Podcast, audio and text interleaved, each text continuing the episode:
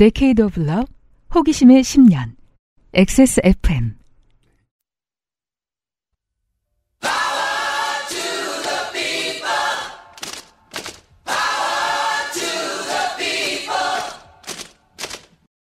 XSFM입니다. P, O, D, E, R, A.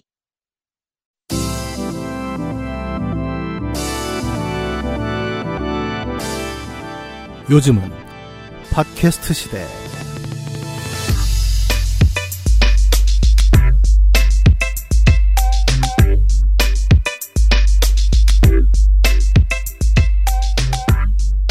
지구상의 청취자 여러분 한 주 어떻게 보내셨습니까? 요즘은 팟캐스트 시대 486번째 시간입니다. 유피디고요. 저는 문학인과 함께 있고요. 안녕하세요. 아직 그 기후 위기의 최악은 다가오지 않았습니다. 음.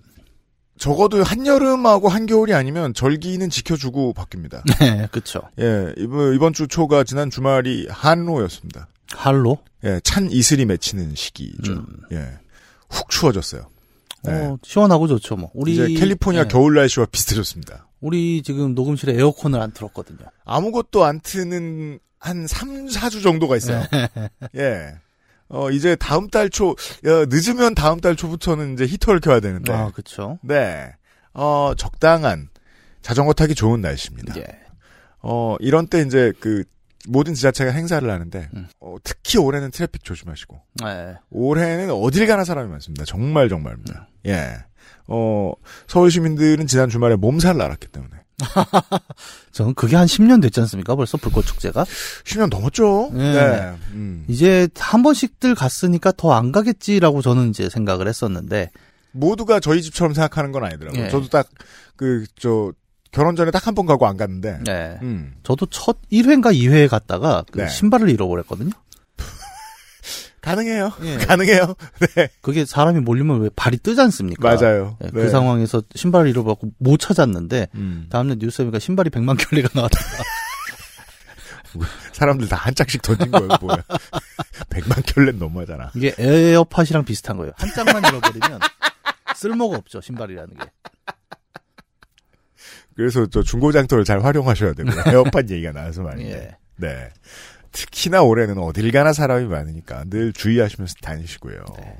그 전에 어, 시간 남을 땐 언제나 요즘은 팟캐스트 시대와 함께 해주십시오. 세계 최장수 한국어 한, 한국어 팟캐스트 방송사 XSFM이 자랑하는 10년 역사의 한국어 예능 팟캐스트. 요즘은 팟캐스트 시대는 여러분이 주인공인 프로그램입니다. 주제와 분량에 상관없이 당신 혹은 당신 주변의 인생 이야기라면 무엇이든 함께 나누겠습니다. 요즘은 팟캐스트 시대의 이메일 xsfm75 골뱅이 gmail.com 조땜이 묻어나는 편지 담당자 앞으로 사연을 보내주시면 저희가 모두 읽고 방송에 소개해드린 분들께 커피 비누에서 더치커피, 주식회사 빅그린에서 빅그린 niche perfume body wash를 TNS에서 요즘 치약을, 정치발전소에서 마키아벨리 편지 3개월권을 꾸루꾸루에서 꾸루꾸루 요파시 선물 edition을, 큐비엔에서 보내드리는 설락토 1개월분을 XSFM이 직접 보내드리는 XSFM 관여로 티셔츠를 선물로 보내드려요. 요즘은 팟캐스트 시대는 피부의 해답을 찾다 derma cosmetic Answer 19 우리 집 main chef 드림잇 커피보다 편안한 커피 비노 더치 커피 진짜 리뷰가 있는 쇼핑몰 로맨틱스.co.kr에서 도와주고 있습니다. XSFM입니다. 묻는다. anti-aging에 대해. trouble care에 대해. 묻는다. 진짜 화장품에 대해. 피부 고민? 단 하나의 해답. Answer 19. 맛을 즐기는 사람들의 진심 가득한 맛. 케이터링에서 간편식까지. 프리미엄 홈스토랑 드림잇. 박상은 씨의 후기부터 확인하시겠습니다. 안녕하세요. 이사갈 집에 페인트를 칠하다가 엔지니어로서의 자존감을 잃어버린 박상은입니다. 굳이 직업까지 들이대요? 자존감은 툭툭 떨어졌습니다. 네. 요파 씨를 종종 같이 듣긴 하는데 그때 제가 그 정도로 심하게 좋게 된 건 아무도 모르고 있습니다. 아, 예. 집에 돌아와서 혼자 듣는데 아내의 현명함을 인정해 주시는 걸 보니 그냥 같이 들을 걸 그런 생각도 듭니다. 음. 그쵸? 아내분이 굉장히 현명하셨죠? 제가 기억을 합니다. 이게 이제 이게 그 보통 한국에서 어, 혼나는데 이골이 난 남편의 반응이죠. 예. 무슨 일이 있어도 일단 안 알려줍니다. 왜냐면 어떻게 혼날지 모르겠기 때문에. 그러다 결과가 들어오면 더 혼날 텐데. 저는 사실 그때 우리가 삼국지 얘기를 좀 했잖아요. 네. 그 딱 이 부부 관계가 음. 제갈량과 마속이다. 목을 베어야 돼요, 아내분이 지금? 읍참 남편. 내가 뭐라 그랬냐 이놈아. 그러니까 이걸 숨기면 안 되는 거죠. 지금이라도 이실 짓고 하시고 내가 이렇게 똥멍청이다. 음.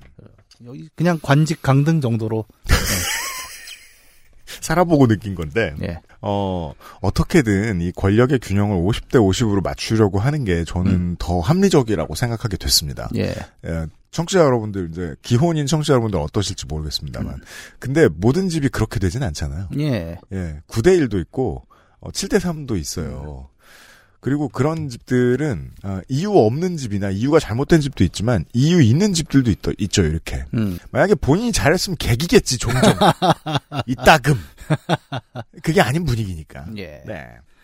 전문가의 도움을 받는데 드는 비용이 부당하다고는 전혀 생각하지 않습니다. 다들 왜 이래? 왜 또 글 쓴 지 얼마 됐다고 다시 자기 부정을 해? 그랬다가 지금 혼낸 거 아니야? 아, 억울하신 거죠. 예. 저도 요즘 프리랜서로 그런 비용으로 생활비를 벌고 있습니다. 좋아요. 다만 이사에 들어가는 돈이 어마어마했던 더라 그 비용이 꽤 부담스러워서 그런 만용을 부렸던 것 같습니다. 네. 이게 비용이 그래요. 저번에도 잠깐 얘기했었나 우리가 음, 그 어, 그냥 전세 비용 혹은 뭐 집을 구매하는 비용까지만 음, 생각하는 게 1단계. 음. 그다음에 세금 들어가는 거 생각하는 게 2단계. 그죠. 그리고 거기에 들어가는 각종 뭐 물류 비용, 음. 청소 비용 이런 거 생각하는 게 3단계. 음. 그리고 마지막이 새로 들어간 집에 안 맞는 가구, 세팅 이런 걸 바꾸는 비용. 이거를 단계를 넘어서는 게매 네. 단계마다 일종의 장벽이 있는 거죠. 그 디버깅을 한 번쯤 해야 된단 말이에요. 예. 처음에 막 무지 무- 무지막지한 음. 어 엠퍼러 사이즈 침대를 못 집어 넣는단 말이에요. 문에서 걸리는 경우는 정말 당황스럽죠. 네. 그럴 때 어떻게 우겨 넣어가지고 살려고 들어요. 예. 가끔 디버깅 비용을 써야 되는데 그 비용도 아까운. 그게 한국에 오래 산 사람들 아니 전 세계 어딜 가나 똑같지 않을까요? 그러니까 그 집을 구하는데 쓰는 억 단위의 돈. 예. 에 이사 비용, 집에 들어가는 것들에 대한 비용, 집을 꾸미는 비용을 다 집어넣고 계산하고 들어가야 되는데 그거 잘 못하죠. 그게 쉽지 않습니다. 이거 차도 마찬가지죠. 차값만 보죠, 사람들이. 그러다가 그러다가 어 엄청난 머슬카의 깡통 버전을 사서 에어컨 없이 다닐 것이다. 에어컨 없는 머슬카 있습니다 우리나라에 파, 파는 거 있습니다. 이게 저는 어렸을 때 기억이 나는 게 네. 이제 제가 어렸을 때 예전에는 다 그 집에 장롱이라는 게 있었죠. 아 네 그렇죠. 요즘은 다 없어졌습니다. 자개가 들어간. 예. 그 요즘은 빌트인이고 요즘은 주로. 다 이제 가구점들이 어떻게 먹고 사나 모를 정도로. 그거 해서 먹고 살겠죠. 네. 근데 이제 저 어렸을 때 우리 집에 있는 장롱이 약간 앞으로 기울어져서 늘 넘어질 것 같은 거예요. 음. 어렸을 땐 몰랐죠. 근데 나중에 한 8살, 9살 때 이제 어머니한테 얘기를 들었는데 네. 신혼 때 큰맘 먹고 장롱을 큰 걸 하나 맞췄는데 근데 못 들어가는 거예요. 그래서 밑에를 집에? 5cm를 자른 거예요. 근데 발목을 예. 근데 이게 전문가의 손길이 필요한 게 예. 평형을 어떻게 맞춥니까? 그럴 땐 딱지라도 접어서 집어넣어야 그러니까 되는 뭔가 건데. 그거를 해놨는데 네. 그래도 약간 피사의 사탑처럼 그렇게 서 있는 거예요. 이게 그 균형이 맞지 않는 가전이나 가구는 네. 러시안 룰렛이라 네. 언젠가 거기에 깔린 놈이 나옵니다. 네. 가끔은 유튜브 보면 고양이들이 뛰어 올라가서 뭐 엎어내고 할 때 보면 네. 최고의 희생자들이 그런 균형 안 맞는 가구죠. 그죠? 예. 그러니까 마지막 한 방울을 고양이가 채워주잖아요. 예. 어, 한 100g 올라가지 않으면 한 90년을 더 서 있을 수 있는 건데 이제 고양이가 올라갔다가 네. 예, 조심하셔야 되죠. 네. 응, 맞아요. 저도 좋은 교훈을 얻었고 요파 씨 들으시는 분들도 저를 타산지석 삼으셨으면 합니다. 교훈으로 끝내 이게, 이게 못된 그러니까 잘 못 쓴 후기의 전형이다. 어디 교훈을 갖다 대 또. 아 이런 거죠. 내가 바보가 된 이유는 그렇죠. 여러분에게 도움이 되기 위함이다. 그죠? 예. 에템류의 후기가 되겠습니다. 아니 저만 배우면 되는 건가요? 네. 맞죠. 박상은 씨는 답을 다 알고 있습니다. 예. 종종 부정할 뿐. 고마워요. 박형록 씨의 후기를 보시죠. 일하는 곳이 버스터미널이다 보니 연휴 대부분을 근무했지만 연휴가 길어서 중간에 고향인 포항에 다녀올 수 있었습니다. 본가에서 아이들과 부모님이 대화하는 걸 들어보니 드라마 무빙에서 류승범 씨가 연기한 프랭크와 다른 인물들이 대화하는 것 같았습니다. 음. 아 빨리 무빙 봐야 되는데 아, 아, 아직 안 봤군요. 저하고 비슷하신 분들 많을 것 같아요. 디즈니 플러스 이거 터 말어. 네. 예.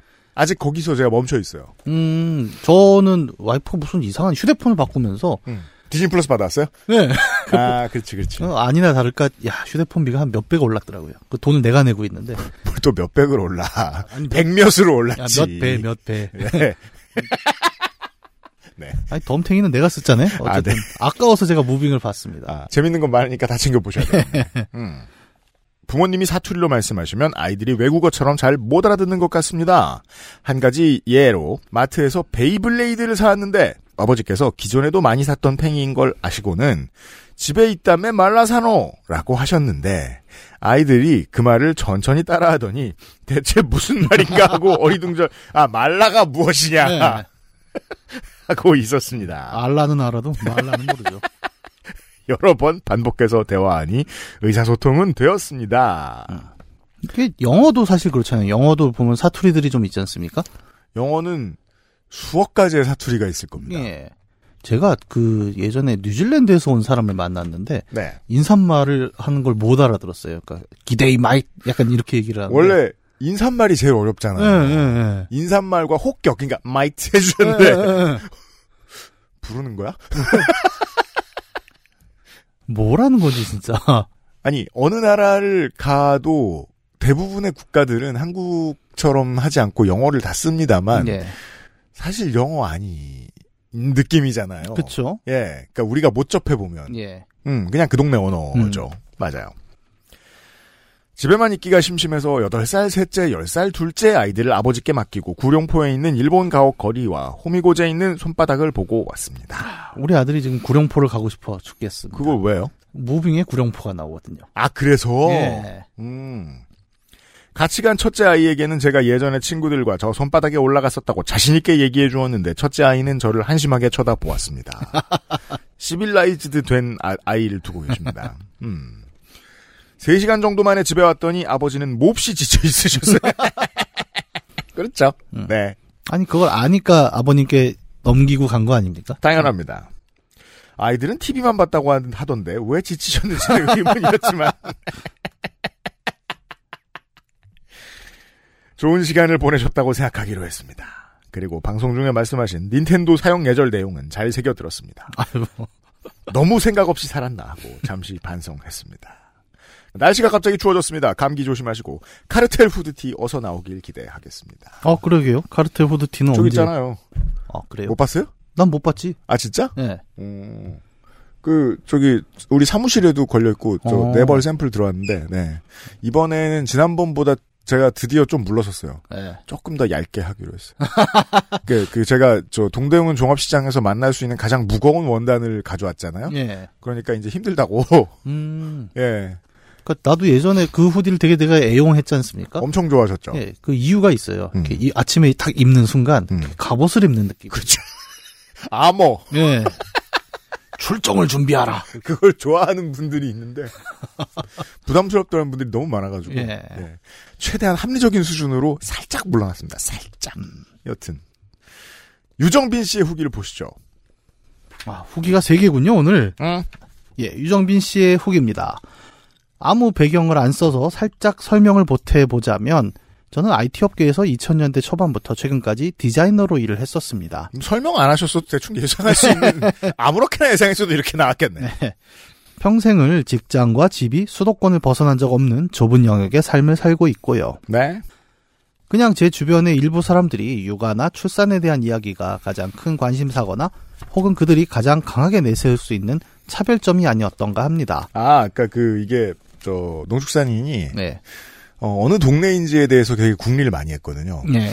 어 그걸 궁리하는 게 별로 소용이 없음을 지금 알 수 있습니다. 음. 그냥 어느 지역 어느 지방을 가나 비슷한 거예요. 네. 우리 사는 로컬도 그렇고. 우리 농축산인이 약간 그게 있어요. 제가 방송을 들어보면 이렇게 명탐정 농축 같은 느낌으로. 그거 되게 좋아해. 왜냐하면 그것도 짠나는 게 네. 그런 사람들은 버릇을 고쳐놔야 되잖아요. 근데 제가 주변에서 사람들한테 그거 그짓 하고 있는 걸 보면 네. 주로 맞아. 타율이 개 높아요. 전에 얘기했다, 했지. 전에, 저, 농축산인하고 전혜원 기자하고, 네. 그, 제가 저녁을 먹는데 처음 같이 만났어요. 예. 예. 자기는 왜 이렇게 방송에서 말을 잘 못하는지 모르겠다. 아, 그랬더니 농축산이 처음 던진 말이 그거였어요. 점쟁이 만난 것처럼. 아니. 헉! 근데 그런 멘트는 진짜 사실 리스크가 있는 멘트입니다. 삑 처리 할까? 아니, 왜냐면 틀리면 개꼰대거든. 근데 이게 타율이 높은 바람에 네. 슬슬 틀리기 시작할 때가 되거든. 언제 망신을 당하겠지 어디서. 아직은 아니더라. 네, 나중에 BGM으로 좀 명탐정 코나 이런 거 깔아줘도 좋을 것 같아요. 그리고 또 개인적으로 사람들 간의 충돌이 불편해 대체적으로 들어주고 호응을 해주는 편이라 뭐 일명 감정 호구라고 하죠. 음. 무례함을 관심으로 가장한 사람들이 많기도 했고요. 아, 네. 그거는 뭐 우리 요파시 오랫동안 진행해오면서 많이 느꼈습니다. 어떤 그 잘 들어줄 것 같은 아우라를 느끼 느끼게 하는 사람들이 있죠. 예, 그렇죠. 유정빈 씨도 그랬던 거예요. 네. 아마 단호함이나 유연한 대처가 부족해 그런 경험이 더 많은 거 아닌가 싶네요. 좋아요. 저도 뭐 가끔 여기서도 얘기하지만 음. 저 같은 경우는 주로 회피기로 전화를 받습니다. 아, 네네네. 아, 어, 아, 잠시만요. 여보세요? 아, 네네. 잠시만요. 그리고 쓱 나가는 거죠. 그런 해피기는 공개하면 안 되지 않을까요? 아, 앞으로 내가 누구랑 얘기할 때 전화를 받으면 안 되겠구나, 이제. 다 알겠구나. 아, 진짜로 받는 경우도 있습니다. 그럼 어떻게 과장된 걸 쓰지? 그, 저, 운수업 전용 블루투스 헤드셋을 쓸까요? 나는 심지어 그런 적, 입을 최대한 길게 뽑을 수 있는. 아니, 심지어 그런 적도 있어요. 저는 진짜 누구한테 전화해달라고 한 적도 있어요. 일부러 아, 그러는 사람도 있어요. 예, 맞아요, 예, 맞아요. 예. 네. 이- 그리고 나가서 담배는 피고 오면 이제 상황 정리돼 있고. 아, 농축산인님의 말씀을 들으며, 어, 새삼 느꼈네요. 저 나름 회픽이라고 좋다 생각했던 것조차 대응이 좋은 것은 아니었다는 걸요. 그 GHP 깎이는 걸 왜 몰라요? 그럼 회피기가 아니잖아. 네, 이거는 이제 희생기죠, 희생기. 예. 그, 자기 피를 깎아가면서, 약간 그런 거 있지 않습니까? 오락실에서 왜 버튼 다 누르면 필살기 나가는데, 네. 내피 깎이는 거 있잖아요. 그피 없을 때 누르면 죽잖아요. 아, 그렇게 되는 경우들도 있죠. 네. 맞아요. 에디터가 지금 짤을 하나 보내줬는데, 네. 어, 공항에서 사진 받는 척 하는 연예인들이 있어요. 아. 예, 맞아요, 맞아요. 어, 진짜네? 야, 음. 이게 나만 쓰는 게 아니었구나. 음. 그렇죠. 이렇게 하면 말 못 걸죠, 우리가. 네. 앞으로는 사연 있는 사람이 되어버려 합니다. 음, 그 여사님은 이후 수업에서도 계속 배웠는데 음. 별 말씀 없으시다가 몇 주 후 저에게 물으셨습니다. 수업에서 만난 동갑인 분과 둘이 친구냐? 라면서요. 그 지난주에 했던 거잖아요. 아니, 이건, 이건 시비 거는 거 아닙니까, 이거는? 똑같은 질문 또 하기? 예, 시비예요? 예, 예. 그게 왜냐면 저도 이제 건망증이 심해서 어릴 때부터 했던 질문을 또 할 때가 있기는 있나 예. 봐요. 어 근데 이게 진짜 심한 사람들 중에는 덜어 음. 그 참견이 심한 사람들이 있기는 있어요. 예. 조심하는 부분 중에 하나인데 어 그 아예 이 사람에 대해서 모르고 있다는 듯. 음. 그러면 지난번에 막 무심한 질문들을 했을 때도 기억을 못할 정도로 아무 신경도 안 쓰는 마음의 상태였다는 거잖아요. 네, 그렇죠. 예. 그러니까 너가 내 질문을 듣는 건 중요하지 않아. 내가 질문을 하는 게 중요해. 그니까요. 예, 자기 레파토리 던지고 예. 까먹고 예. 였던 거예요. 여사님께서 리셋 되셨더라고요. 어, 그렇죠. 예, 그, 톰 크루즈 나오는 영화 있었지 않습니까? 뭐요? 아, 그, 시- time loop물이었는데. 네. 이름을 까면 무슨 Tomorrow였는데. 음. 하여튼, 계속 반복을 하는 거예요, 전쟁에서. 음. 그, 어제 일이 리셋되고, 또 오늘 하고, 또 아, 오늘 네. 하고. 음. 근데 여기서 톰 크루즈는 이 자기가 이게 반복된다는 사실을 압니다. 음. 어떻게 보면 이 여사님이 그 사실을 알고 있다면 자신이 자신의 인생이 루프물이다. 아, 저는 그더 적당한 영화로 표현하면 저 적당한 케이스를 알죠. 첫 네. 키스만 50번째. 아, 그것도 있군요. 그런 영화가 있습니다, 청취 여러분. 그러니까 네. 여사님의 입장에서 한 20년 됐겠어요. 그런 걸 수도 있죠. 그러니까 똑같은 질문을 두 번 했다라고 음. 하는 건 여사님의 입장에선 네. 반응을 떠보는 거죠. 문학인은 빌런을 가장 사악하게 그려내는 재주가 있어요.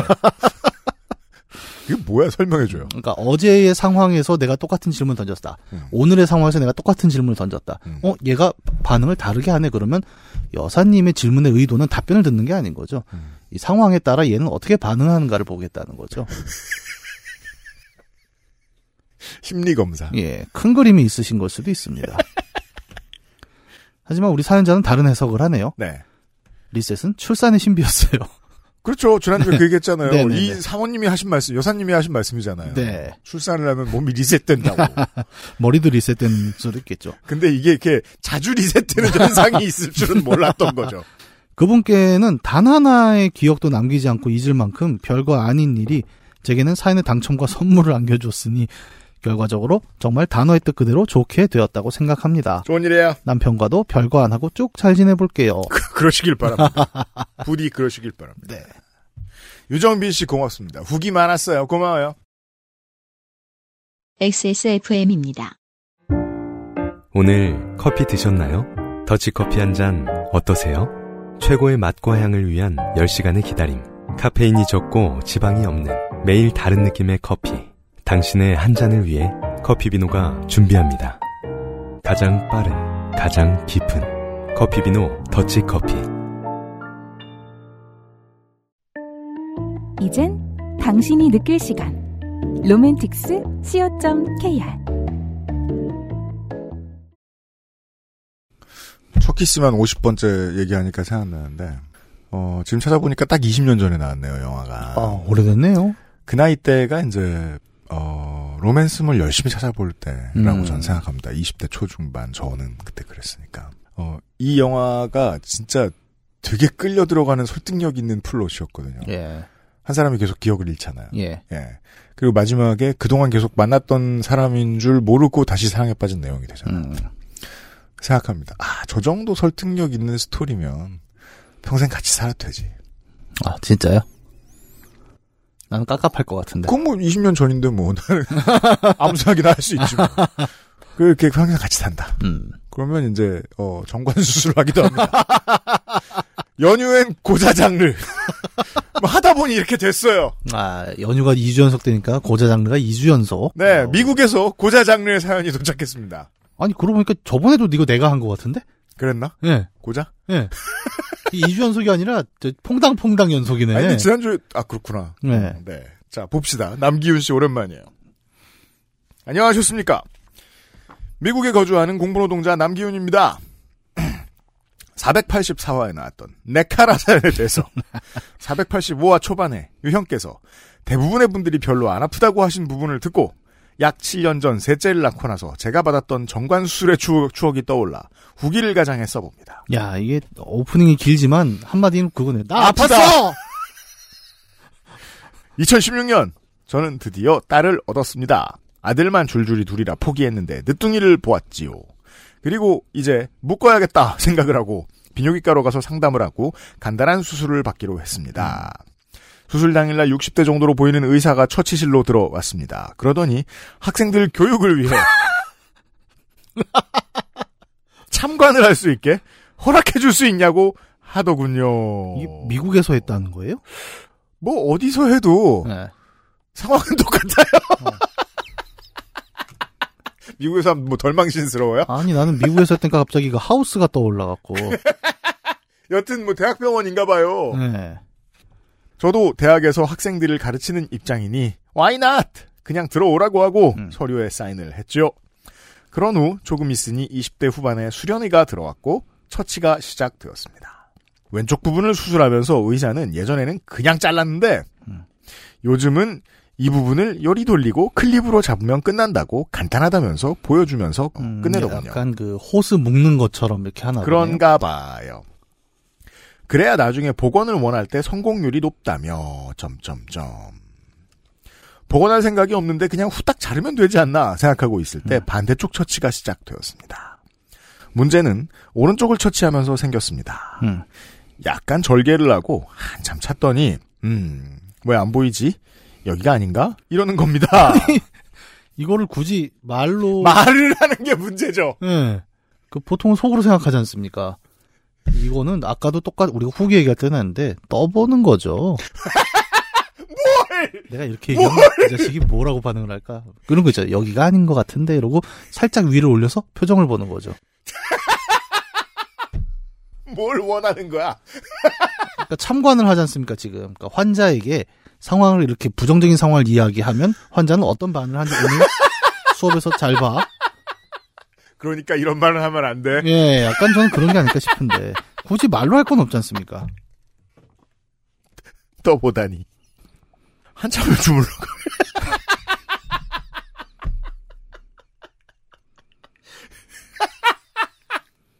제가 수술하다 제일 아프다고 생각했을 때는 예전에 한두 번 말씀드린 적이 있는 대학병원에서 부러진 코를 음. 다시 일으켜 세우려고 갔을 때, 어, 무슨 되게 오래 지났으니까 기억은 안 납니다만 정말, 어, 학생들이 구름대처럼 몰려 있었거든요. 예.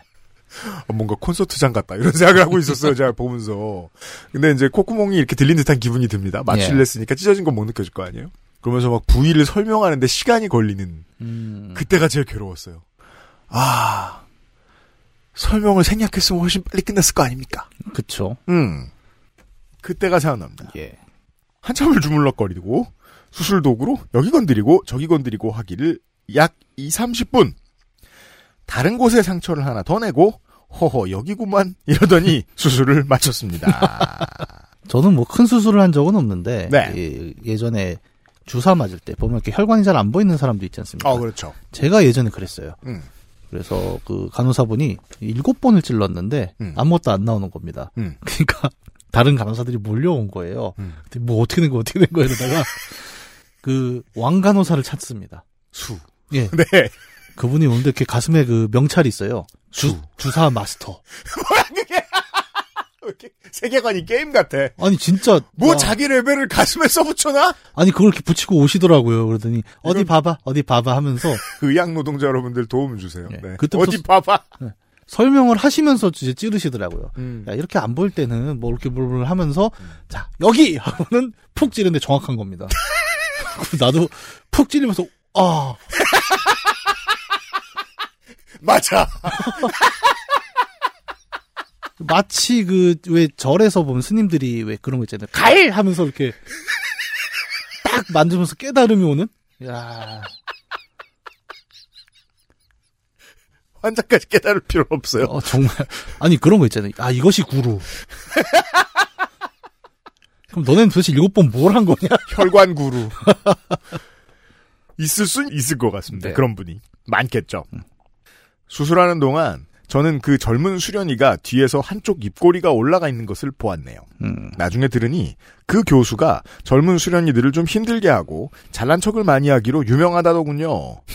그걸 듣고 나니 수련이의 그 표정이 이해가 되었습니다. 수술이 끝나고 의사는 좀 오래 걸려서 며칠 아플 수도 있는데 약을 처방해 줄 테니 아플 때 먹으라 하더군요. 정말 저녁부터 미친 듯이 아파와서 어, 어, 어, 어, 어. 약을 먹었는데 머리가 핑 돌면서 기분이 이상하더군요. 이때 먹은 약이 미국에서 미친 듯이 남용하고 있는 하이드로코돈입니다. 네. 뭐 제가 약 전문가는 아니지만 이 코돈이 들어가면 굉장히 강력한 진통제가 있거든요. 아 그런 거예요? 옥시코돈, 네. 하이드로코돈. 그렇구나. 네, 이게 약간 그 바이코딘하고 같은 음. 정도라고 알고 있어요. 음, 그, 어, 남기훈 씨는 337회 때 그, 어, 옆집에 200명이 대마초 파티를 하다가 테라스가 붕괴된 사연을 보내주신 분인데, 아무래도 거기 살다 보면 마약류에 노출될 가능성이 확실히 높아지긴 합니다. 네.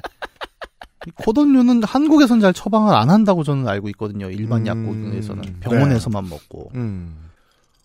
정말 강력하더군요. 음. 중독 가능성에 대해 알고 있기에 정말 참아보려고 했는데 일주일을 계속 걷기 힘들 정도로 아파서 일주일간 먹었어요. 음. 그리고 나서 한동안 두통이 있거나 할 때 타이레놀 같은 걸 먹어도 효과가 떨어지는 듯한 기분이 들기도 하고 이래서 오피오이드에 중독이 되는 것이구나 하고 생각을 했네요.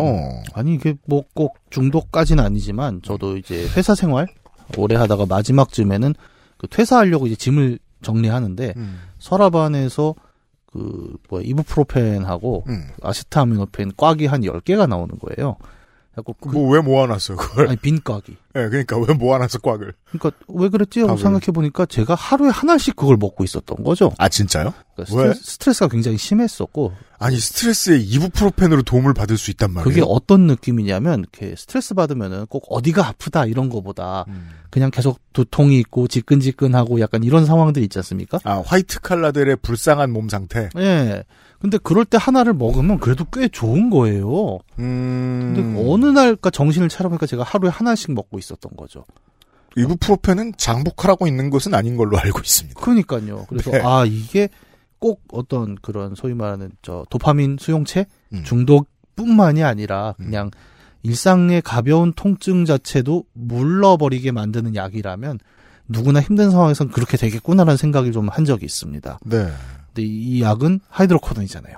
음. 그러면 정말 위험한 거죠. 그죠. 네. 1개월 후에 오라에서 갔더니 그 의사가 그만두었다더군요. 그냥 뭐 은퇴 직전이었든지. 네. 네. 아니면은 두 군데 짤 걸 세 군데 째면은 잘리는 무슨 내규가 있다든지. 아까 그 입꼬리가 올라간 친구가 뭘 꼬질렀거나 두 번잘세 군데 다른 데 잘랐대요. 그래서 활동성 테스트를 다른 분이 해주셨는데 아직이라며 3개월 때에 다시 오라고 하더군요. 어. 수술은 보험회사에서 권장 과로 아이 낳는 비용이 워낙 비싸서 과로 해서 무료인데 활동성 테스트는 한 번에 200달러를 받더군요. 아 이걸 보험회사에서 권장을 하는군요. 음. 음. 그래서 그냥 저는 제 현미경으로 제가 확인하고 검사 안 받았네요. 공부노동자가 쓸 때가 있는 아주 드문 경우. 예. 네. 근데 신기한 건 자기 현미경이 있다는 게 놀랍습니다. 아, 네, 공부노동자세요. 예, 보통은 실험실에 있는 걸 쓸 텐데. 메일 주소 보면 에듀로 끝나죠. 아 네. 그렇구나. 음. 그리고 7년쯤 지났지만 피곤할 때면 약간 묵직한 느낌이 나는 게 아무래도 한국 가면 검진을 다시 받아봐야 할지도 모르겠네요. 음. 대학병원에서 근무하다 보니 소속 기관에 진료를 받는데 그러다 보면 정말 미국이 의료사고도 많이 일어나는 걸 보게 됩니다. 음. 저도 몇몇 경험이 있었으나 고용주를 고소하기 힘들어서 그냥 살고 있네요. 다음에 제가 겪었던 의료사고들을 한번 적어서 보내보겠습니다. 그럼 이만 남기훈 드림. 아. 그러지 않는 게 좋지 않을까요? 네, 그러니까. 아니 우리도 이걸 받기가 힘들어요. 예. 우리가 뭐 의료 전문가도 아니고. 그리고 제가 지금 이 말을 한 것으로 남기훈 씨를 매우 불리해집니다. 다음엔 익명으로 보내시는 게 좋겠어요. 그 익명으로 보낸다 친들. 그러면 제가 익명으로 의료사고 하나를 보내고 남기훈이 보냈다. 여튼 남기훈 씨를 궁시로 몰아넣을 수 있어요. 자, 당분간 고자장을 안 받겠습니다. 남기훈 씨 고마워요. XSFM입니다. 요새 다이어트식으로 마녀 수프가 뜨는 것 같던데 레시피가 음 어디 보자 감자 하나 양파 당근 버터 두 큰술 소금 후추 어? 다 된 거야? 40초면 충분하다. 프리미엄 숲 드림잇. 자극 없이 각질 정리할 수 없을까? 순하게 피부를 잠재우는 한 장의 습관. creamy한 embo pad로 매끄럽고 윤기 있게. 단 하나의 해답. Answer Nineteen Cica Panthenol 크림 패드. 영화 에디터가 알려주네요. Edge of Tomorrow. 아 맞다 맞다 맞다. 야, 이게 무려 원작이 라노벨이래요? 네 맞아요. 일본 라노벨 기준으로 만든 건데 그렇구나. 영화 꽤 재밌습니다. 이번 주 Amplified 팟캐스트도 어, 일본과 관련된 이야기들을 다룹니다. 제가 잘 모르는 얘기가 나옵니다. 수요일에 들어주시고요. 이주은 씨의 사연을 확인하시겠습니다. 자, 아, 이분은 465회에 음. 그 어, 갑자기 아버지가 이 환, 음. spin-off인 한 을 이야기하셔서 어, 당황하셨던 음. 어, 박상희 씨. 음. 를 엄마로 두고 계신 분입니다. 반갑습니다. 제가 그때 어, 따님 어, 사연 보내달라 그랬죠. 고마워요. 안녕하세요. 똥멍청이 대장님들. 반가워요. 아, 이 표현 좀 신박하네요. 똥멍청이 대장. 주사 마스터가 된 기분이에요. 예, 저 TMC 뭐, 똥멍청이 캡틴 같은 느낌인데 좋습니다. 할아버지로부터 하늘 권유받고 요정 나라에서 온 엄마를 둔 이주은입니다. 아 맞다. 요정 거짓말 하셨죠, 박상희 씨가. 음. 최근 화날실 정말 재밌게 들었고 저는 사실 덕질인이 들고 오는 그 아실 얘기 다른 방송 얘기인데요. 덕질인이 뭘 들고 왔을 때 그렇게 사람들이 좋아할 거라고 단 한 번도 생각해 본 적이 없거든요. 음 근데 은근 반응들이 좋아요.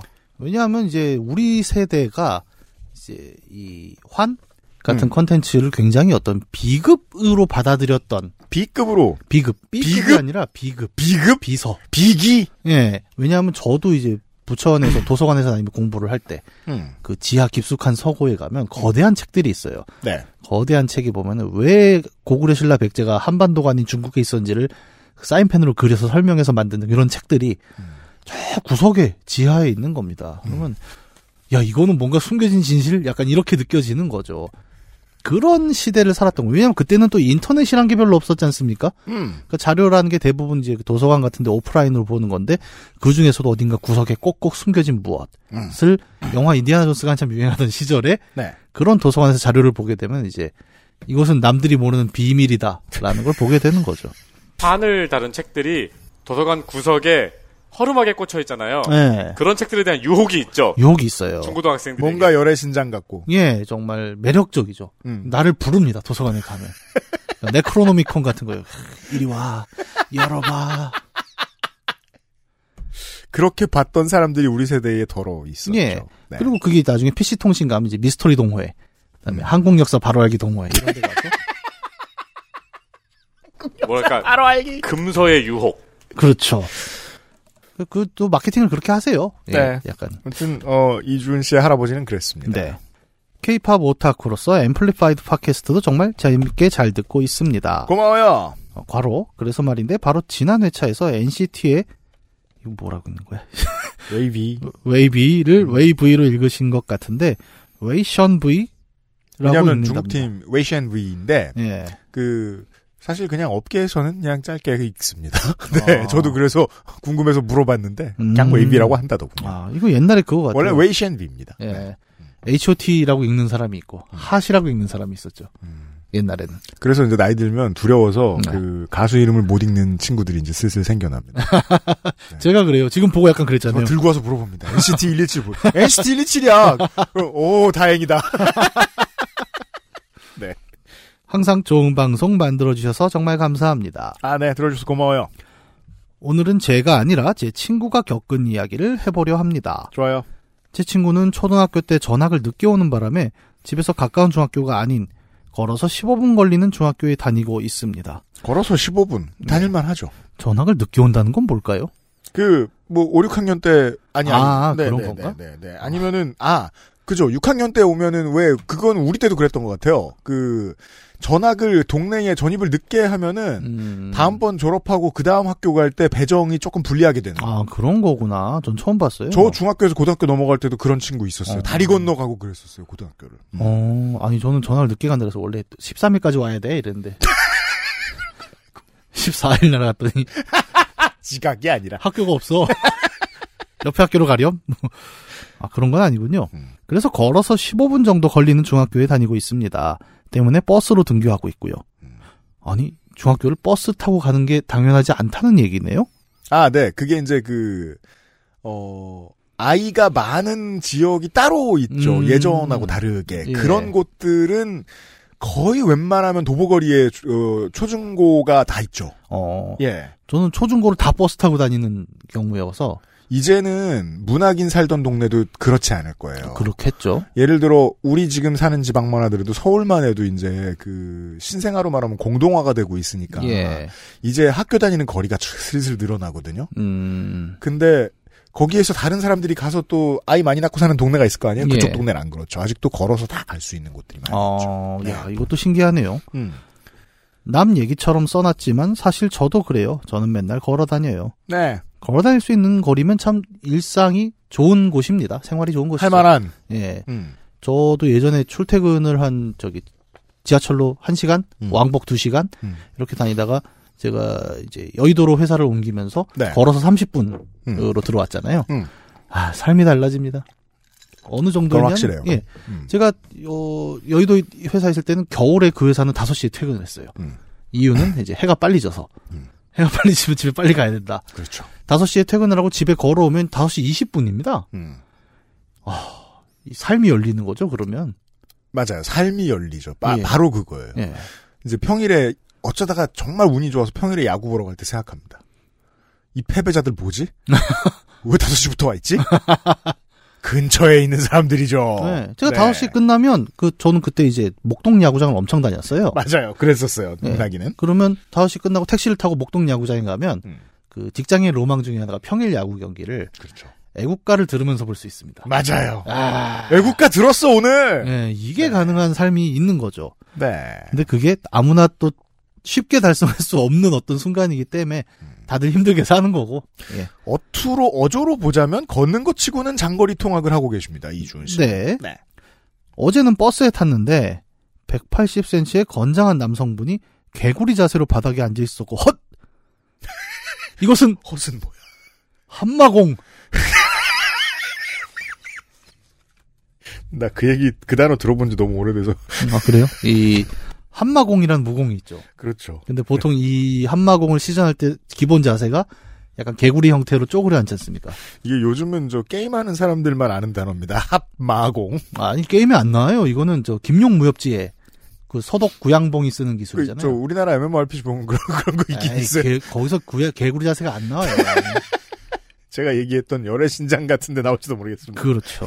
아, 마공. 여래신장의 그 소림 그 뭐였지? Kung Fu Hustle이죠. 네, 영어가. 쿵푸 허슬. 쿵푸어슬에 메인 빌런이 한마공이 나오잖아요. 두꺼비잖아요. 예, 예, 예. 이런 거 기억한다. 그게 합마공이에요. 그 사람 쓰는 게 이렇게 개구리 자세 있다가 쭉 하고 나가잖아요. 그렇죠. 예, 그게 합마공 대 여래신장의 장면인데. 네, 어 무공 장르인가요? 버스인데 배경은 예.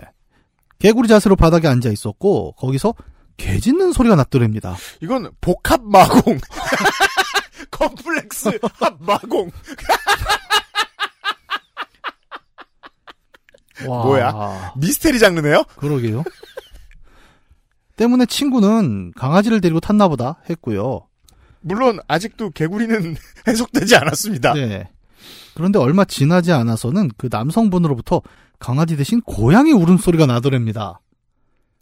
이 빌런한테서 주화 임마죠? 한마공을 펼치려고 했는데 개구리 대신 개랑 고양이가 들어왔어요. 열심히 사는 평상시에 열심히 살고 있는 사람들이 이해하기 어려운 개념들이 많이 등장합니다. 또 버스라니까 무빙 생각도 나고 그래요. 그러니까 초- 초능력자가 개구리로 개구리로 변신하는 뭔가 초능력자가 이 운기 조식이 아침 메뉴인 줄 아시는 분들은 이해할 수 없는 주와 인마의 네. 세계. 신비한 무공의 세계.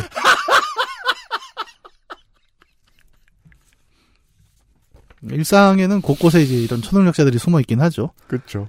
그 이후로는 왁! 왁! 왁! 되게 알 수 없는 동물 울음소리가 이어졌고요. 과로 무슨 동물인지 그래도 추정해 보려고 했는데 네. 친구가 도저히 모르겠다 그랬고 음. 직접 저런 소리를 내니까 진짜 저 소리가 났다고 함. 지금 제가 읽은 거랑 똑같은 거죠. 비슷할 것 같아요. 예, 한글로 우, 어, 어, 어, 왁, 왁 이거를 이렇게 읽지 않죠. 왁! 이게 어 IMF 뭐 이주은 씨가 모를 옛날 역사 얘기를 하면 IMF 이전에 그 파산한 사람이 흔치 않던 시절만 네. 해도 그 서울역과 부산역 같은 사람들 이 유동 인구가 많은 곳에는 어 노숙인이 아니라 이런 분들이 주로 있었거든요. 이상하게 이제 그, 그, 대둔근에 힘을 많이 주는 자세를 하고 있습니다. 예. 기천문이라고 하나요? 아, 여러 가지가 있죠. 기천문도 일파 중에. 네. 그, 그거 자세 뭐라 그래? 내가 신장이라고 하나요? 예. 저 처음에 그냥 자기 소개인 줄 알았거든요. 내가, 내가 신장인 줄 알았는데, 네, 아니, 아, 와타시와 노부나가. 나, 난 이미 신장. 근데, 노부나가. 근데 그게 아니고, 무슨 자세 이름. 그 뭐, 저는, 저도 잘 몰라요. 단어만 들었지. 음, 옛날에 이런 거 책도 팔았어요, 그분들은. 맞아요. 예. 그 손때 잔뜩 묻은 책에 이렇게 자세 그려져 있고, 약간 저희 초등학교 앞에 가면 애들한테 또 그런 거 하죠. 이- 이게, 야, 2000년 전부터 내려오는, 뭐 이제 그런 얘기들 하시고, 어, 그런 분일 수도 있겠습니다. 뭐 잘 모르겠지만, 어쨌든 동물 울음소리를 내고 있고, 또 동물 울음소리를 내면 보통 이제 소림 계열이죠. 맞아요. 소림권들이 이제 동물 형상들을 많이 가졌으니까 여러분 많이 아시는 뭐 학권, 그렇죠. 당랑권 네. 이런 거. 아, 갑자기 신비한 권법의 세계가 들어왔어요. 네. 그래서 뒤를 돌아본 순간 친구는 보고 말았습니다. 아 그러고 보니까 이게 친구 얘기잖아요. 아, 네, 그렇죠. 자기 얘기가 그러니까 친구가 이제 설명을 해준 거잖아요 이분한테. 음. 야 그 버스에서 누가 뒤에 와와와 개구리 자세라고. 아 친구도 이제 그걸 설명을 해줬다는 거네요. 네. 친구는 보고 말았습니다. 아까 그 남성분이 그 개구리 자세로 그 모든 소리를 내고 있는 모습을요. 동물을 데리고 탄 게 아니라 모두 그 아저씨 입에서 나오고 있었던 거죠. 네. 그래도 동물 소리를 꽤 비슷하게 내셨나 봅니다. 동물이라고 생각을 했다는 거. 비슷하게 낼 필요 없지 않나요, 보통? 그 개그맨 문세윤 씨가 그 소름 소리 내는 거 있잖아요. 왜 그리로 가? 어, 그거 진짜. 무 약간 이렇게 하는 거. 나도 그거 너무 해보고 싶어갖고. 네. 소리, 사운드까지 그 소림 72절기에 들어가 있는지는 모르겠습니다만. 음, 네. 수천 년 지나면은 항상 사파가 등장을 합니다. 그렇습니다. 이건 소리가 나야 제맛이다. 음공이다. 음공. 음공. 있는 말이겠지, 또 뒤져보면. 아, 음공 있어요. 사자호가 대표적이죠. 그 음파로 상대의 고막을 날리지 않습니까? 심하나다! 이거, 지- 쿵푸어스에도 나오죠. 그죠. 저희가 네. 이야기하는 걸 한꺼번에 다 이해하고 싶으시면 쿵푸어스를 보시면 됩니다.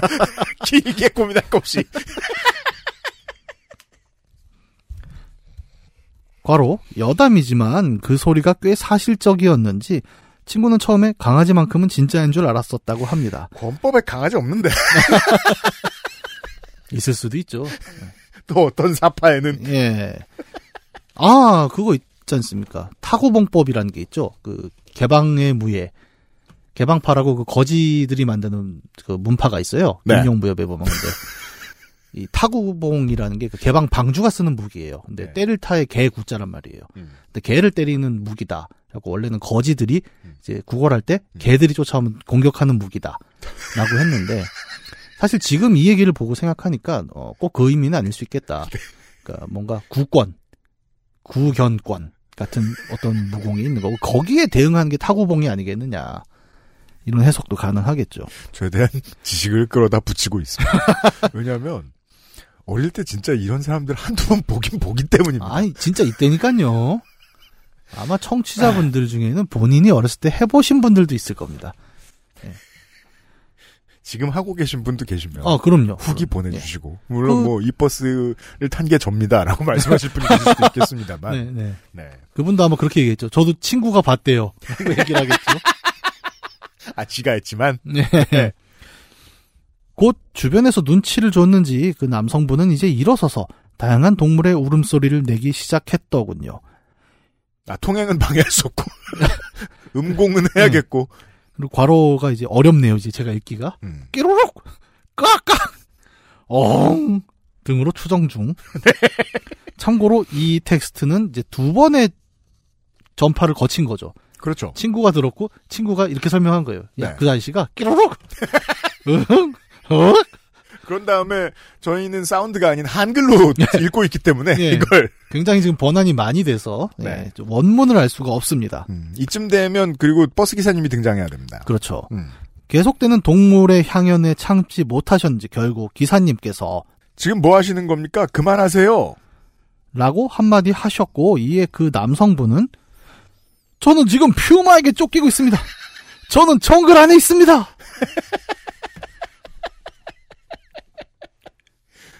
퓨마 우리 운수노동자 청취자 여러분들, 어, 그동안 만나신 승객들 중에 이런 분이 있었으면 제발 제보해 주십시오.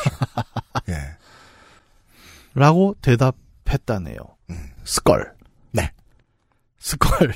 아 이게 제가 음악할 때는 없었고 네. 제가 음악을 관두고 나서 나온 말이죠. 음. 어, 스키드 마크 날 때 차에서 나는 소리. 그걸 스컬이라고 해요? SK 아라라라라라랄 아. 혹은 T 이렇게 쓰거든요. 아. 그래서 저는 아니 요즘 래퍼들은 저 말이 무슨 뜻이지 하고 십몇 년 전에 고민했었어요. 음. 치마란 소린가? skrr. 아니고 스키드 마크 소리.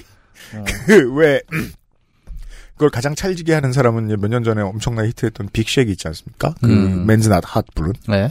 skrrr 이러잖아요. 근데 아. 한국인들이 그렇게 읽진 않고 skrr 이건 이렇게 그냥 네 한국말로 번안이 된 뭔가 다른 어휘가 있는 것 같아요. 어, 음. 사실상 쓰는 친구들도 별로 뜻없게 쓰는 것 같습니다. 어, 그러니까 별로 뜻없을 때 쓰는 말 스컬. 약간 이거는 우리 세대도 근데 쓰긴 쓰잖아요. 다른 용법이긴 하지만 그러니까 누가 이렇게 좀 어? 뭐이 수걸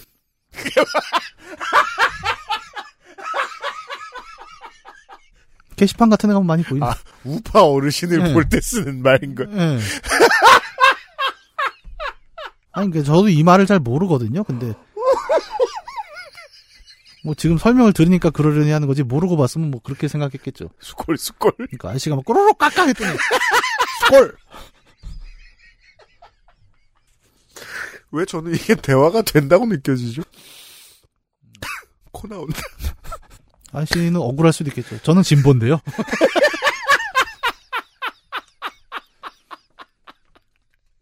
옛날 그 그럼 동물 소리를 그만 내더니 저 기본소득당 찍었는데요. 아, 소- 동물권을 주장하고 있는데 수골이라니.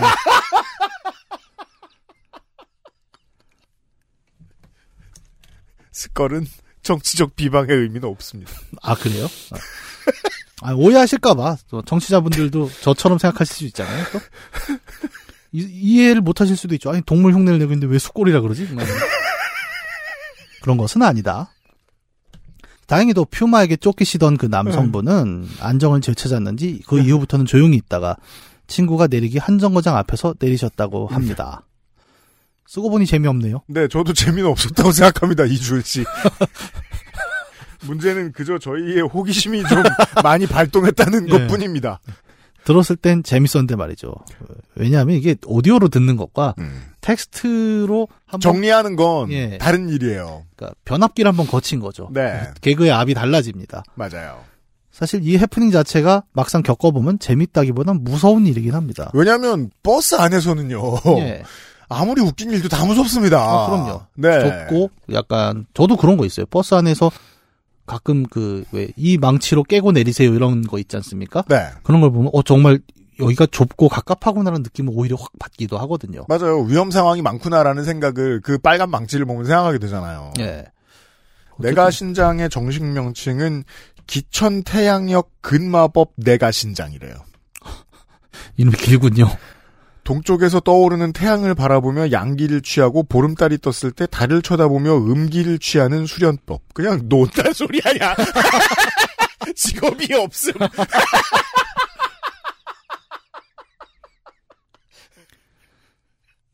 원래 그 백수 건달이라는 게 그렇습니다. 예.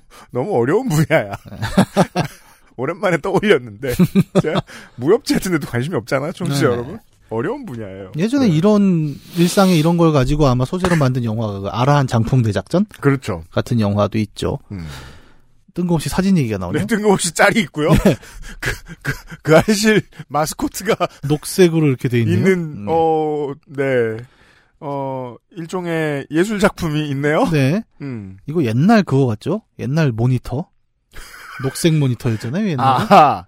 저는 그건 줄 알았어요. 그, RGB를 그 컴퓨터가 다 표현해내지 못하던 시절의 녹색이랑 상당히 닮은 녹색이네요. 예. 사진은 기술 수행 시간에 만든 알시리 캐릭터 그린라이트 첨부합니다. 왜 아, 그린라이트로 그 아이씨를 만드셨죠? 뛰어! 대한민국에서, 대한민국의 팟캐스트 중에 연애와 가장 무관한 아니, 야구, 컨텐츠일 텐데? 야구일 수도 있지 않습니까? 야구? 그린라이트는 원래 야구 얘기도 해본 적 없어, 10년 동안. 선생님께서 처음 보는 캐릭터라면 이게 뭐냐고 하시더라고요. 그렇죠. 네. 음. 그런데 같은 반 남자애가 보고서 이거 그 그것은 알기 싫다 아니냐라고 하더군요. 음, 어 지금 고등학생 중학생이네. 중학생이시죠. 아, 중학생 때는 원래 듣는 매체가 친하, 친하게 되니까. 아 사람이. 그럴 수도 있겠구나. 아무래도 대학 다닐 때나 이제 직장 처음 다녔을 때보다는 듣는 매체가 좀 더 가깝죠. 어 아유 말 조심해야겠네요. 두려웠습니다. 아무튼 사연 읽어주셔서 그리고 15분의 등하교를 함께 해주셔서 감사합니다. 네. 이주은 씨 고맙습니다. 네. 아, 훌륭한 예술 작품도 만들어 주시고. 음, 어 그러네요. 이거는 의외로 어, 그- 비율이 아주 잘 맞아요. 우리 디자이너 보여줘야 되겠어요. 이게 나만 이런 거 인쇄오류인가? 이 왼쪽 얼굴에 보면 덧니가 살짝 있습니다. 아, 또 이거 인스타에 올려야겠네. 귀엽, 귀엽네요. 이 덧니가 있는 게 나은 것 같은데? 이게 보통은 그 셀로판 테이프는 뒤쪽에 이제 조명 받을 때나 하는 거고 네. 그 아크릴판을 쓰셔야 되니까 예. 아크릴판이 의도대로 그렇게 잘 잘라지지 않아요. 네, 그쵸. 네. 어, 하다 보면은 덧니가 남을 수 있는데 덧니가 엄청 귀엽게 만들어 주세요. 어, 진짜 캐릭터를 되게 귀엽게 만들었는데? 아, 할로윈에 걸어놔도 되겠습니다. 혹은 뭘 먹다 놀란 것 같은 표정이 되기도 하고. 이주현 씨 고맙습니다. XSFM입니다. 원하는 것을 말하고 원하지 않는 것은 고쳐가고 우린 그렇게 말할 수 있어야 해요. 부끄러움이 아닌 설레임으로 삶의 여백을 채울 수 있어야 해요. 중요한 걸 아닌 척하지 말아야 해요. 내 삶의 절정 로맨틱스 co.kr 오늘은 에티오피아 예가체프 어떠세요? 과실의 상쾌한 신맛과 벌꿀의 맛처럼 달콤한 모카. 상상만으로 떠올릴 수 없는 와인보다 깊은 향미. 가장 빠른, 가장 깊은 커피비노 에티오피아 예가체프. 내가 신장을 직접 하는 법에 대한 글을 보고 있거든요. 예. 천이라는 구령과 함께 두 손을 올려 머리 위에서 교차시키며 엉덩이는 뒤로 빼고 허리는 곧게 펴서 활 모양이 되게 한다. 어, 저 사람 천공 아니에요? 합이라는 구령과 함께 양손이 원을 그리며 얼굴 앞에서 양손을 합장한 상태로 놓는다. 양손이 원을 그릴 때는 왼손은 왼쪽, 오른손은 오른쪽 방향으로 한다. 틀이라는 구령, 뭐 아무튼 구령을 나중에 쑥, 쑥 올라오겠네. 스골! 웃긴 건 이게 저 한겨레에 아, 우리 또 한겨레 또 그런 거 좋아하시죠? 있어요. 그 네. 제가 지금 기억을 더듬어 보니까 어 이게 기자신데 한겨레 네. 기자셨던 분인데 이 기자 얘기를 손이상이 한 번 했네요 방송에서 이렇게 된 분이 있다고 예전에 되게 특종 취재하던 기자였는데 음, 아무튼 자 어, 오랜만에 그 이번에 지금 저 어, 한국은 선거가 있어요. 네. 아주 작은 선거인데 아무도 작은 선거라고 말하지 않는 아주 작은 선거가 있어요. 네. 어, 이번에 선거를 통해서 이제 여당은 이런 걸 깨달았습니다. 어, 공천권은 아무한테나 주면 안 된다. 음. 네. 어, 공천위원장을 지금 문학인으로 바꿨습니다, 이달에. 야, 이 얼마 만에 권력을 잡아보는. 역시 이제 발표하는 미디어보단 선정하는 공천권이죠.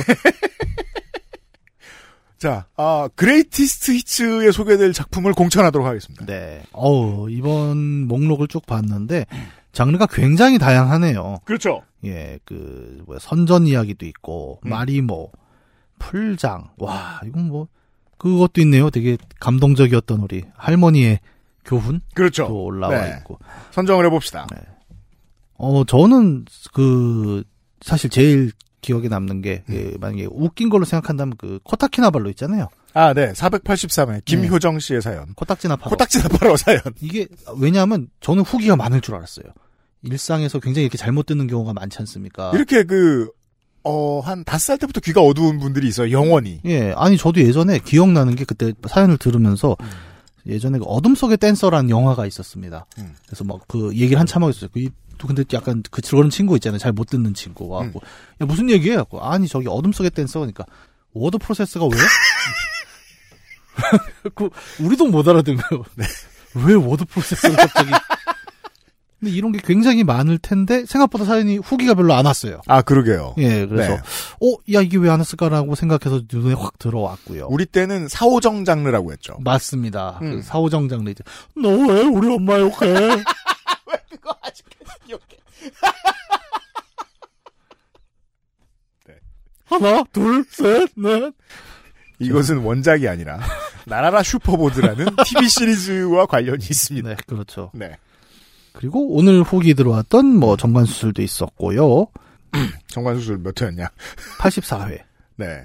아, 484회. 네, 아, 최진희 씨의 네, 네카라 사연. 네. 네. 자, 그럼 이제 아니 이거는 그냥 쭉 읽어본 거예요. 아, 그래요? 그 연, 아직 선정 안 했어? 아 연예대상 발표할 때도 후보 먼저 쭉 아직 안 했대요. 예, 후보 먼저 소개하고 알았어요. 네, 요게 이제 그 처음 선정해 보시는 분의 이번 실수죠. 공심이 특이하네. 원래는 이제 잠깐 선정하는 시간을 가지시고 그 부분을 편집 때 드러내는 건데 네. 그 부분을 오디오 지금 다 말로 하면서. 오디오로 채우고 있어. 원래 한 2분 자르고 들어가거든요. 이거 아, 체크한 그래요? 다음에. 아, 난 네. 몰랐지. 야, 이러면 공천 불복 나온다고. 아, 그래요? 이름 불러뒀잖아! 이러면서. 아, 이제 뽑, 뽑읍시다. 네, 그러면 예. 오늘의 선정작은 음. 60초 후에 약간 이런 하면 안 되는 거죠. 그리고 자를 거니까 우리는. 아, 그렇구나. 아, 네. 쓸쓸한데? 어쨌든. 제가 그러면 선정하고 싶은 것은, 음. 어, 마리모 음. 이야기입니다. 아, 예. 네. 481회 이지영 씨의 예, 전 세계 어, 생물학계를 뒤흔들었죠. 60살 수컷 마리모사요. 네. 마리모에게 수컷이 있고 움직이며 어, 우리가 알고 있는 식물과 동물의 정의를 넘나드는 어떤 신비한 세계의 음. 481회 이지영 씨 사연을 네. 저는 후보로 올리고요. 그리고요. 그리고 482회 음. 인도네시아의 음. 매미 껍데기 같은 산타 이야기. 아, 그렇죠. 매미 껍데기. 예. 네. 전 세계의 산타들이 7년 만에 허물을 벗고 네. 굴뚝 위에 올라와서 탈피를 하는 이야기. 장윤정 씨의 사연. 그리고 어, 세 번째로 하나 올리고 싶은 것은 음. 예. 2018년 그 뜨거운 여름에 네. 탈진한 음. 제갈량과 마석의 이야기. 아, 네. 예, 세 개. 몇 개까지 해야 되죠, 우리가? 그게 어디야? 아, 484회. 484회. 네. 오, 이번에 후보 많겠다. 네, 484회 박상은 씨의 사연. 예, 하나 더 해도 되나요? 더 해도 돼요? 예. 그리고 약간 저는 개인적으로 굉장히 좀 큰 울림을 받았던 482회에 윤정은 씨의 사연. 네, 할머니의 네. 교훈. 울 필요가 하등 없는 겨. 예. 바로 이 사연. 저는 이 얘기 듣고 울었어요. 약간 네. 이렇게 네 개 정도 하면 음. 될까요? 어, 김효정 씨 탈락이고요. 어, 그리고 저는 484회, 네. 아, 최진희 씨의 사연. 음. 네. 네카라 사연. 네. 네. 아, 아, 이게 후보가 많을 수밖에 없겠네요. 484회, 어, 아, 네. 이렇게 다섯 개네. 그럼 벌써 다섯 개야. 예. 이렇게 하자, 이렇게 하자. 네. 알았어요. 어, 이번이 약간 풀이 두껍네요. 네. 전반적으로. 풀이 두텁습니다. 그러니까 지금 어, 미처 못 올린 사연 중에 너무 아쉬운 것들이 많아서 네. 어, 굉장히 죄송스럽습니다. 근데 이제. 우리가 아쉽다 이렇게 생각하면은 어 막상 올려봐야 득표를 못합니다. 그냥 두고 네, 음, 네 아 이게 공천 위원장의 어깨가 굉장히 무겁군요. 힘들어요. 예. 왜안 뽑았냐고 욕 먹을 거예요 또. 481회 이지영 씨 사연, 482회 장윤정 씨, 윤정은 씨 사연하고요. 484회에 최진희 씨, 박상은 씨의 사연. 요팟시 Greatest Hits 팟캐스트에서 들어주실 수 있고요. 네, 구독해주시면 감사하겠고요. 네. 여기서 들어주시고 저희가 social을 통해서 올려놓으면 링크를 타고 들어와서 투표를 꼭 해주십시오. 투표율이 생각보다 낮지 않아요. 음. 네, 공천되신 여러분. 어, social에서 보통 이제 선거운동을 하고 다니시기도 합니다. 아 진짜요? 네. 아. 익명으로 보냈다가 그거 나예요! 이러면 선거운동하는 사람도 덜어 있습니다. 좋아요, 음. 좋아요. 어, 네. 선거관리위원회가 또 필요하지 않겠습니까? 아직까지는 안 해봤습니다. 네. 아직까지는, 어, 어뷰징이나 네. VPN 투표, 이런 것들은 들어온 적이 없다. 단 한 번도. 들어왔으면 티가 났을 것이기 때문에. 네. 월장원을 선정을 하기 시작했다는 사실을 알려드리면서,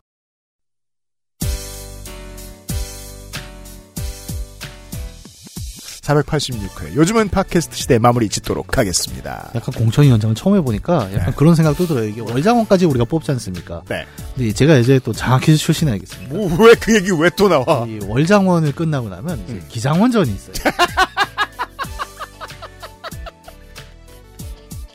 이게 우리도 저런 거 있잖아요. 그러니까 좋게 된 왕중왕전 이런 걸 한번 해갖고 언제 500회 때 월장원 컬렉션을 해야 되겠다. 네. Greatest Hits를 올릴 때. 네, 그러니까 똥멍청이 월드컵 이런 걸 하는 거죠. 64강을 붙여갖고 누가 누가 가장 멍청인가. 똥멍청이 대장 타이틀 획득전 이런 걸 한번 해도 재밌을 것 같아요. 참 경쟁 좋아해요. 486번째. 요즘은 팟캐스트 시대 마무리하도록 하겠습니다. 아 그리고요. 네. 483회에서 음. 그 신호 없는 데서 교차로에서 신호 위반했다가지고 경찰하고 싸워 이기신 김예원 씨. 네 김예원 씨 네. 메일함 좀 확인해 주세요. 그니까요. 메일함 확인해 주세요. 선물 받아 가세요. 문학인가 다다음 주에 만나 뵙도록 하겠습니다. 다음 주에 저희는 다시 돌아오지요. 요즘은 팟캐스트 시대였습니다. 고마워요. 안녕히 계세요. XSFM입니다. P, O, D, E, R, A.